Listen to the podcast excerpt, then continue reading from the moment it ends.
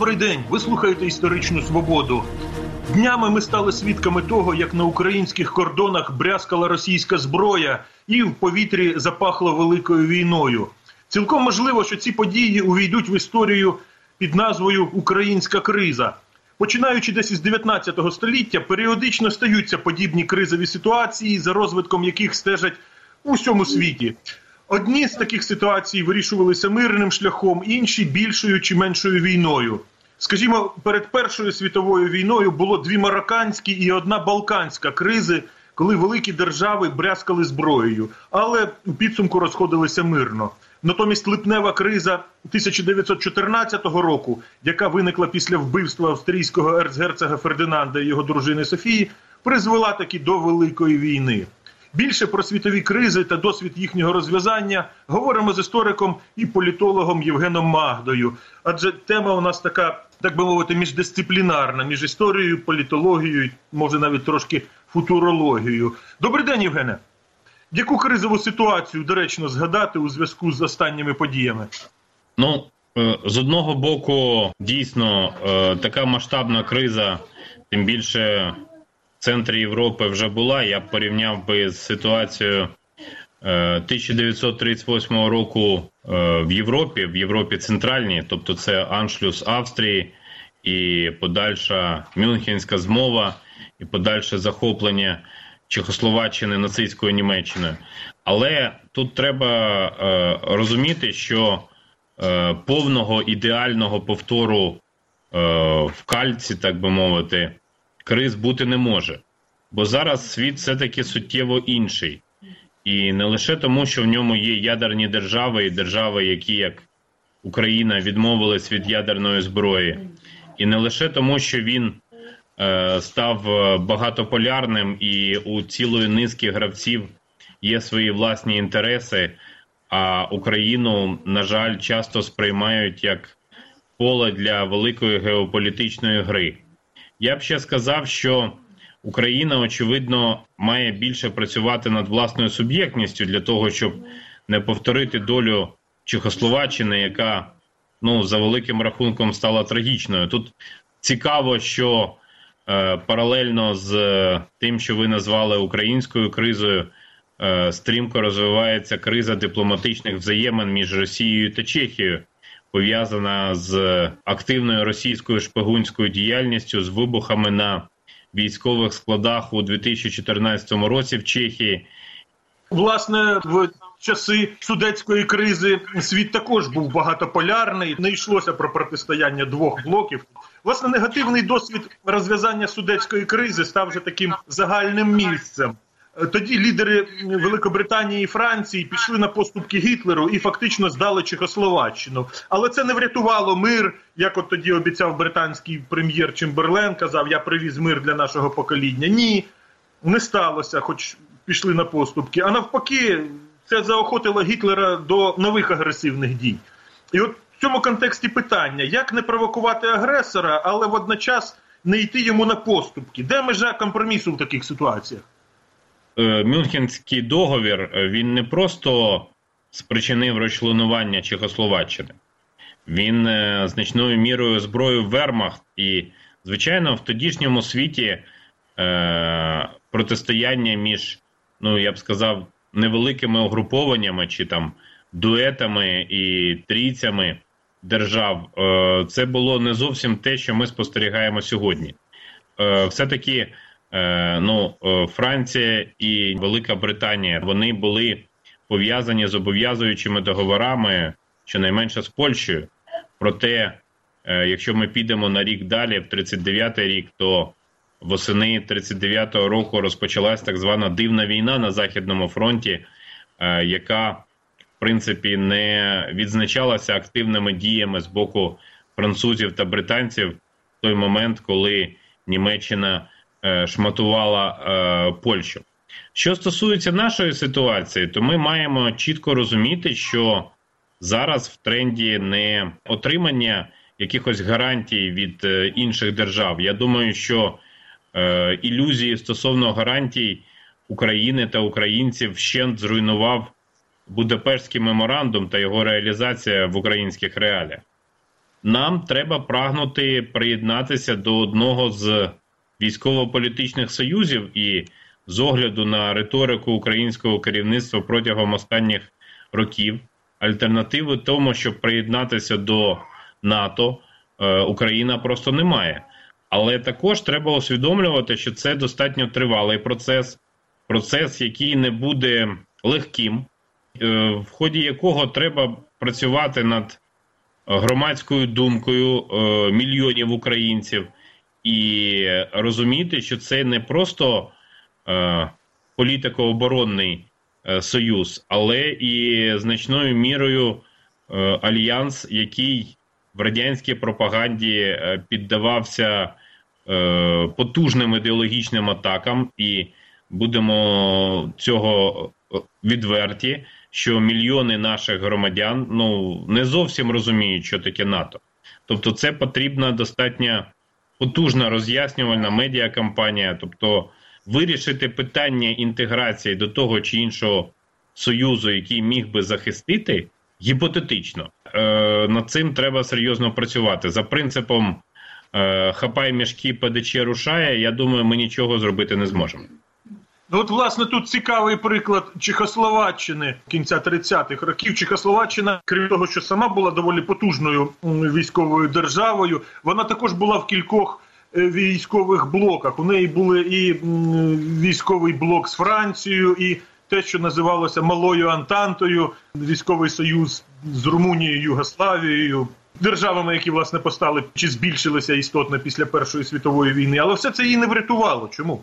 Ну тому що її керівництво е, надто покладалось на допомогу е, Великої Британії і Франції, і власне ну значною мірою Чехословаччина, як це не парадоксально, стала ну як сказати заручницею власного демократичного устрою, адже Чехословаччина, на відміну від багатьох держав, які постали після Першої світової війни, вона була демократичною і навіть проти е, судецьких німців е, вона намагалася е, спочатку діяти в демократичний спосіб, а далі ну це вже так би мовити вийшло е, не надто добре, і ну я б навіть сказав, трохи забігаючи вперед, що вбивство у Празі Рейнхарда Гейдріха, протектора Богемії Моравії, це був ну такий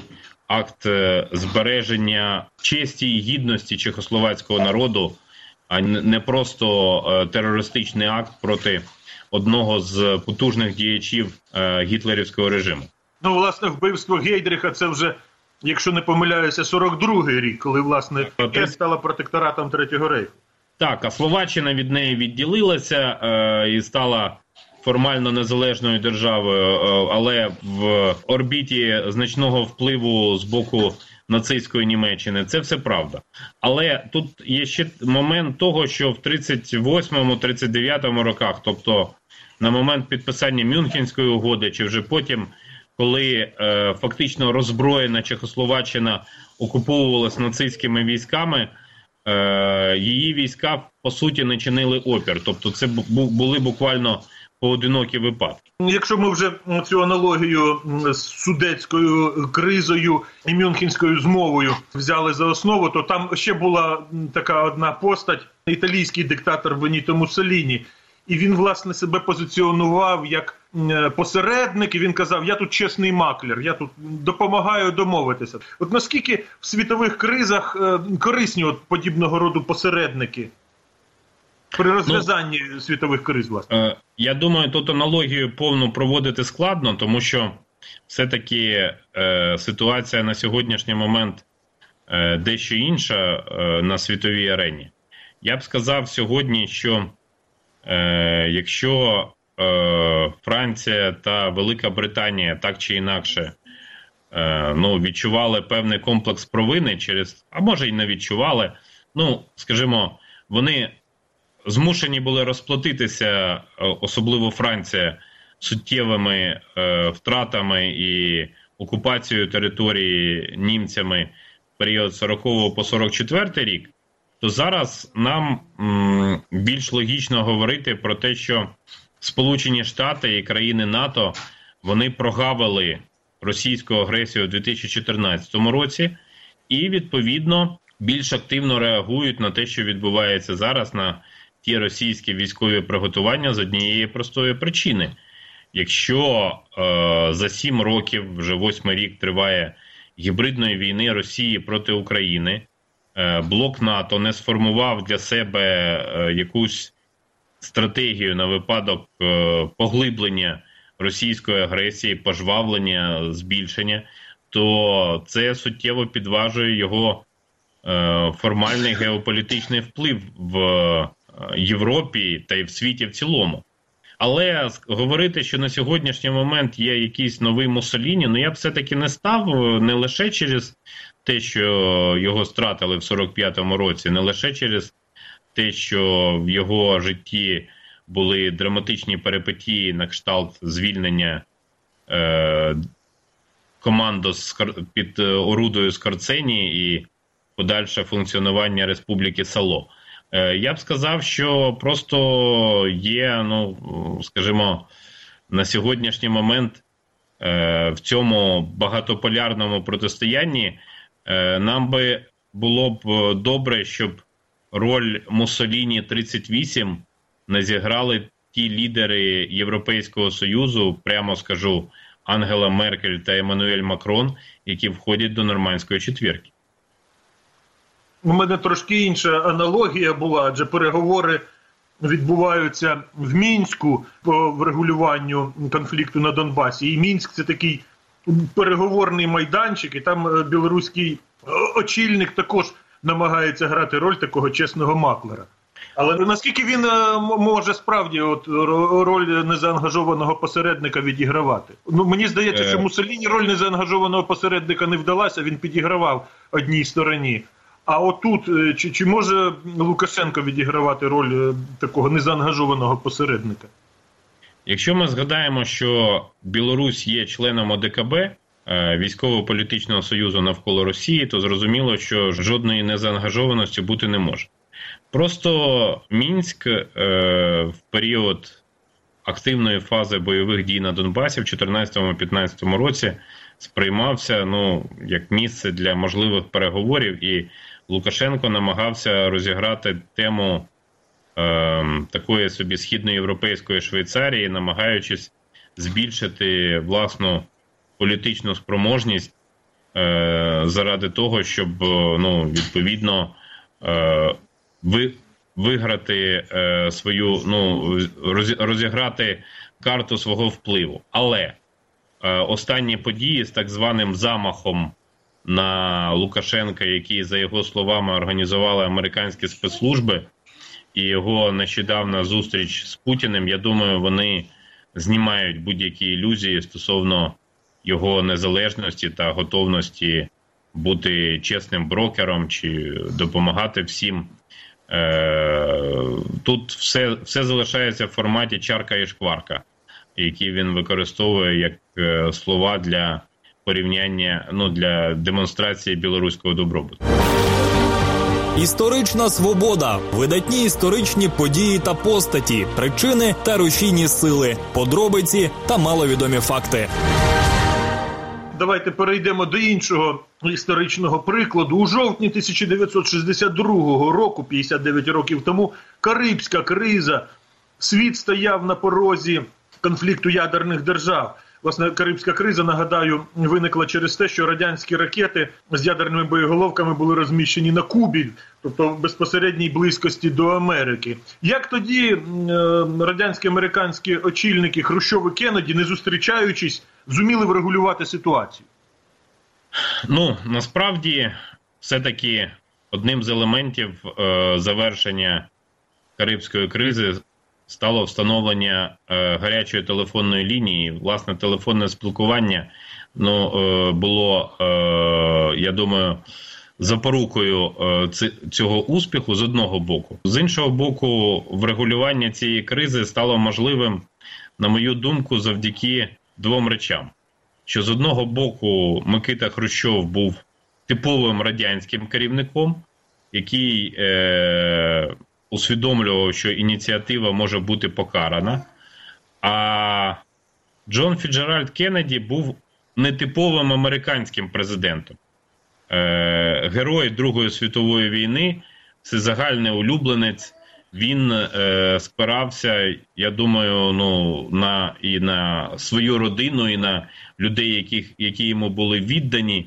І тому ці 13 днів е, цієї кризи е, зумі, зуміли відповідним чином ну, використати в інтересах, е, ну, по суті, е, зменшення напруженості у відносинах е, Радянського Союзу та Сполучених Штатів та е, зростання довіри між е, двома державами, яке е, ну в принципі існувало до аж до розпаду радянського союзу.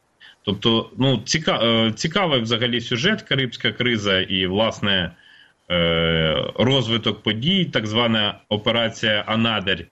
Але е, в будь-якому випадку, ну це такий був урок великої політики в Карибському басейні. Знаєте, в спекотних умовах. Я думаю, що дійсно спекотно було не лише від променів сонця, але і від усвідомлення тієї відповідальності, яка лежала на обох лідерах. Ну і плюс це ж все таки протистояння наддержав з ядерною зброєю. У нас на сьогоднішній момент. На щастя, так питання не стоїть. Хоча нагадаю, що російська оборонна концепція передбачає, наприклад, застосування ядерної зброї в разі нападу на Росію навіть не ядерної держави. А от в такі кризові моменти наскільки важливою чи вирішальною стає роль конкретної особистості?